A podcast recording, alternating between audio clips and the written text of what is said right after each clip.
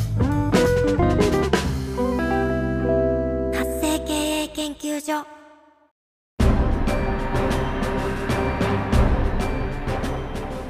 主婦やママさんのための独立企業の知恵袋。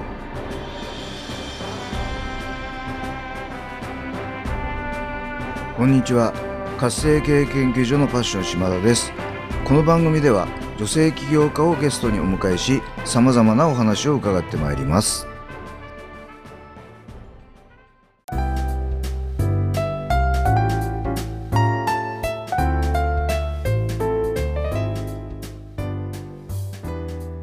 皆さんこんにちは。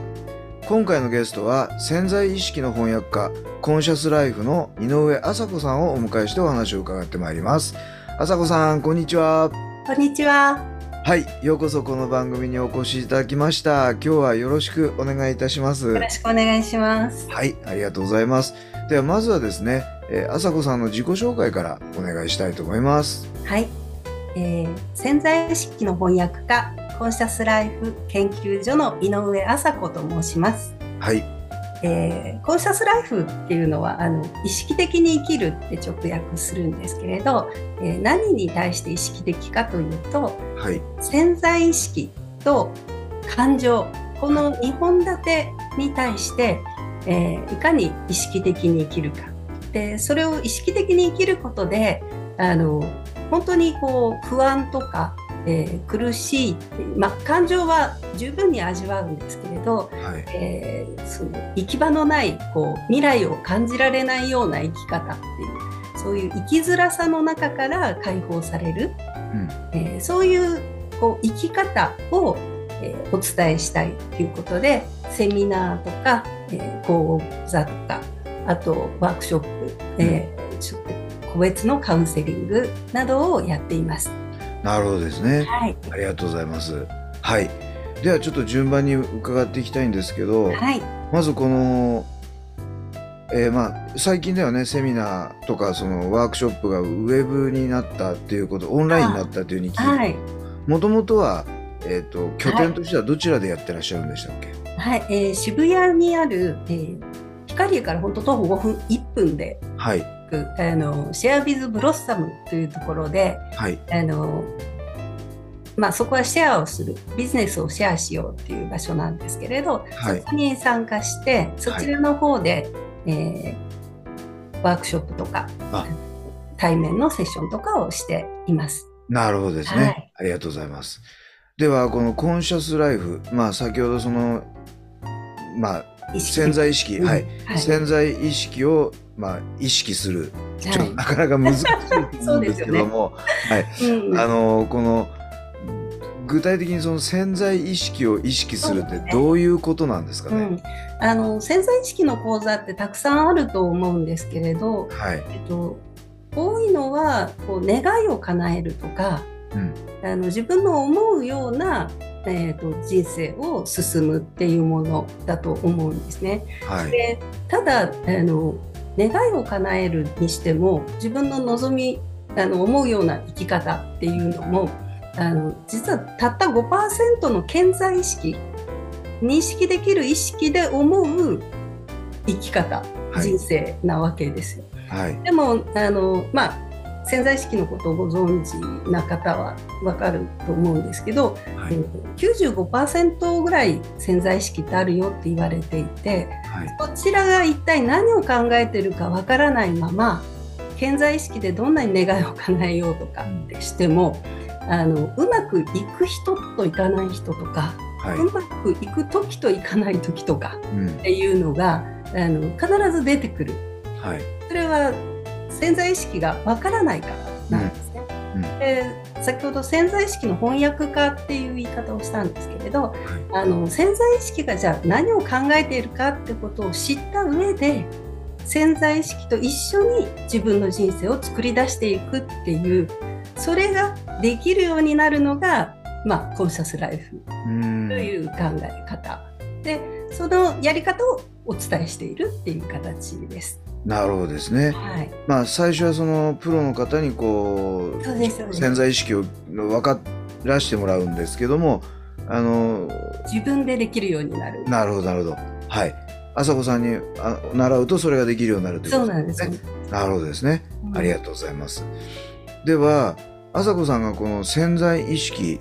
をこうなんだろう学ぶというか扱うようになったそのきっかけ、この仕事を始めたきっかけをちょっとお伺いたいんですが、はい、あの私もともとコンピューターの関係の エスイー だったんです。ああ、そうなんですね。管理職まであの勤めてたんですけれど、はい、あの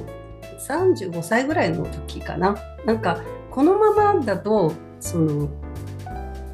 定年になって、うん、その先の人生ってもうこう加工していくしかないんじゃないか、うん、なんか本当にあの仕事はあの大好きだったんですけど、なんかこのまま本当にあの人生を進んでいってその後の人生って私何があるんだろうって思った時に、うん、こうなんかすごくあの楽しさを感じられなかったんです、はい、それであのちょうどその頃にちょっとスピリチュアル関係 の, あの団体というかそういうところと出会ったりとかして、はい、でまあ俗に言う自分探し、はい、私が本当にやりたいことは何だろうっていうのを始めたんです、はい、でそこでこうずっと感情を抑え込んで、うん、周りに一番いいとかあの与えられた役割を自分が果たすとかっていう、うん、あの自分がどうしたいよりも周りがうまくいく方法をずっとやってきたなっていうことに気づいたんですね、うん、はい、でそうやってこう自分っていうものを知ってでまあ、スピリチュアルな部分とかっていうのもいろいろ取り入れていった中であの真理あの誠の理の方真理なんですね、うん、こう真理って思える理論に出会ったんです、うん、でその理論をあの鵜呑みにするんではなくて、うん、その理論を自分の人生で確かめながら自分自身がどう変わっていくんだろうその理論、うん理論に従っていくとっていうのをやっていった時に私自身がすごく大きく変わったんですね、うんうん、夫婦関係とか仕事のこととかあのその感情の部分とかも含めてあのすごくあその生きやすいという、うんうん、楽しいって思えるようになったんです、うん、でそれがその潜在意識の理論だったんです。なるほどですね。ただですね、実はそのそこの組織に入ってもすごく舞い上がってこれは素晴らしいって思ってこう進めていた時期っていうのはあったんですけれど、はい、あのちょっとその組織の中が理論優勢というか感情後回し的に、はいはい、あのこれが正しいんだからこれをやらなきゃいけないみたいな方にどんどんこう全体がいってしまっていって、うんうん、でどうもその居心地がどうしても悪くなった時に、うんうんあのやっぱりその前に感じていた自分の感情を大事にするっていうことがとても大切なんだっていうことで、まあ、その組織を離れて潜在意識のその理論によって意識的に潜在意識を見ることと感情を意識的に見るっていうこのにほん柱で、えー、私独自のものを作り上げようっていう形で今スタートしているところですね。なるほどですね。はい、ありがとうございます。では朝子さんがこの仕事をするためのミッション、はい、使命を教えていただきたいと思います。はい、えー、私のミッションは、えー、潜在意識に愛されているっていうことを知って、うんえー、一緒に豊かでこう満足できる人生を笑顔で作っていく、はい、そんな人を世界中に増殖させるっていうことです、うん、なるほど。この潜在意識に愛してもらえるそうなんです、えっと、どういう意味なんでしょうか。えっとですね、これあの皆さんねあの潜在意識って何なんだっていうことわからない部分あると思うんですけれどあの進めていくと本当に私たちを自分を愛してくれてるがゆえにこの現実を作ってるんだっていうことに気づいていくんですね、うんはい、であの潜在意識を読み解くっていうのは起きてきた現実自分に起きた現実から読み解いていくのであの嫌なことが起きた、うん、でもそれは潜在意識から見ると嫌なことなんですけど、うんうん、潜在意識にはその先の必要なこう意図とか思いがあるんですよね、うんうん、それが分かると今嫌なことが起きたとしても、あ、これって本当に愛なんだなって感じる時っていうのが来るんです。うんうん、なるほどですね。あの親の愛に近い。はいはい。あのね、こう幼稚園行きたくないってね、うんうん、カウンセリングしててもそう騒ぐ人もいるんですけど、はい、行きたくないけどでも親って必要だからどうしてもそこへ行かせる、うん、泣き叫んでも行かせるってしますよね。うん、潜在意識ではそういう部分っていうのがあったりするので、なるほど。それをあの本当日々の問題を解決したりとか、えー、向き合ったりしていく中でこう感じ取っていただけると本当に未来がとっても素敵になります。なるほど、はい、ありがとうございます。はい、ではですね、今度あの朝子さんが独立起業する際、はい、もしくはされた後に、はい、様々なご苦労の点が多々あったと思います。はい、あのどんなことでご苦労されてそれをどう克服されたのか、もしくはその最中ですでもいいのであの教えていただけると幸いです。はい、えー、実は結構最中なんですけど、はい、あの実はすごく企業向きじゃないんですね、私。あ、はい。うん、あのクライアントさんでもあの起業してる人たちのサポートってしてるんですけど、はい、あの実なんで企業向きじゃないかっていうとやっぱり怖がりなんですよ。あ、はい、根っこが。で、あのよくそのなんだこう失敗を恐れずにやってみればいいんですよとか、うん、あのなんだ後のこと考えずにとか。言われてもできないんですよね、怖いで、はいはい、であとその年収何千万以上、ね、あの稼ぐぞみたいなのを言っても全然モチベーションにならないんですよ。はい、だからその感情が企業向きじゃないなっていうのをすごく感じて、うん、あのだからこそこうちょっとこう仕事をしていくとか何かをしていくっていうところでもこう突き抜けたりとかあの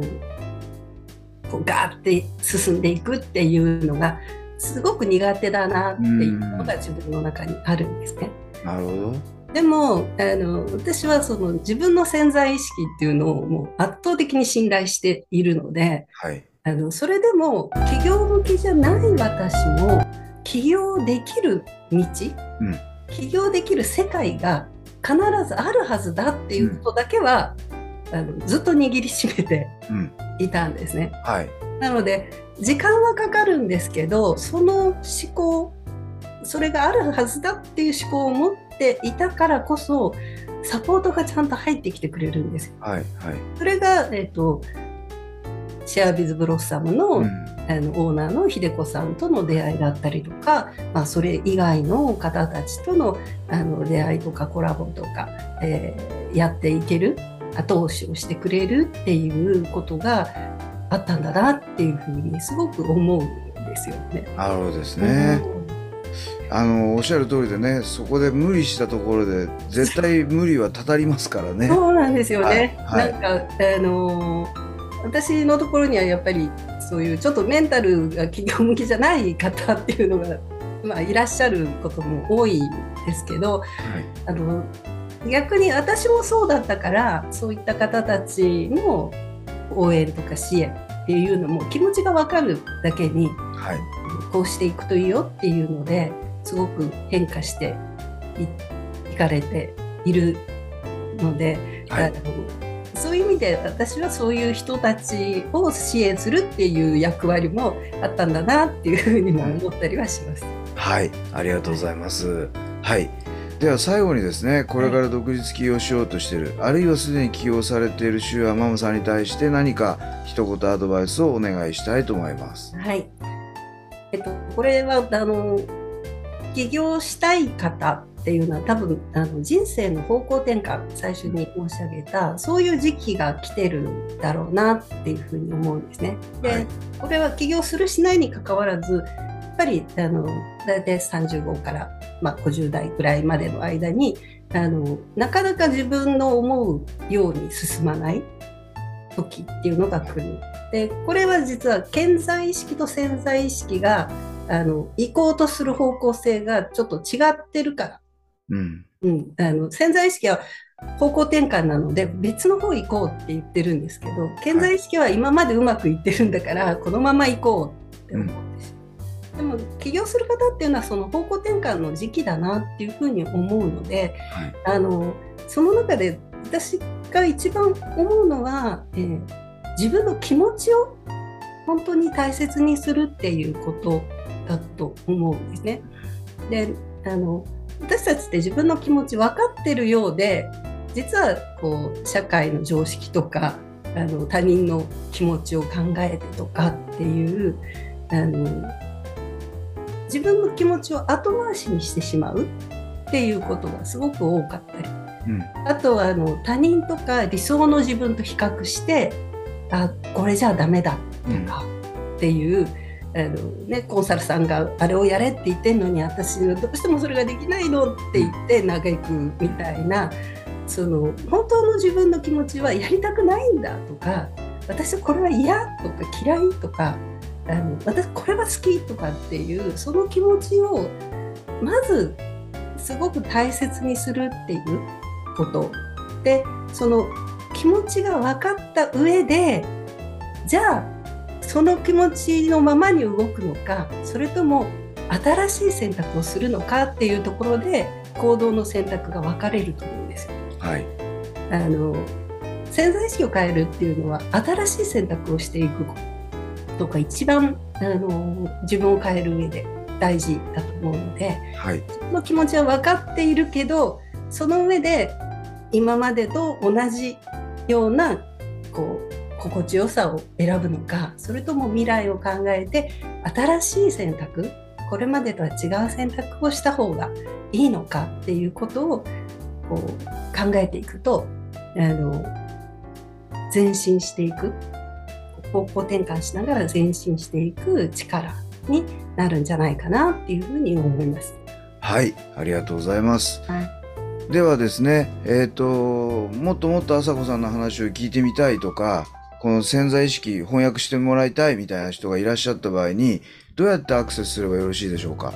はい、あのホームページがありますので、えー、コンシャスライフ研究所のホームページを、えー、ご覧いただいて、なあのそこから、えー、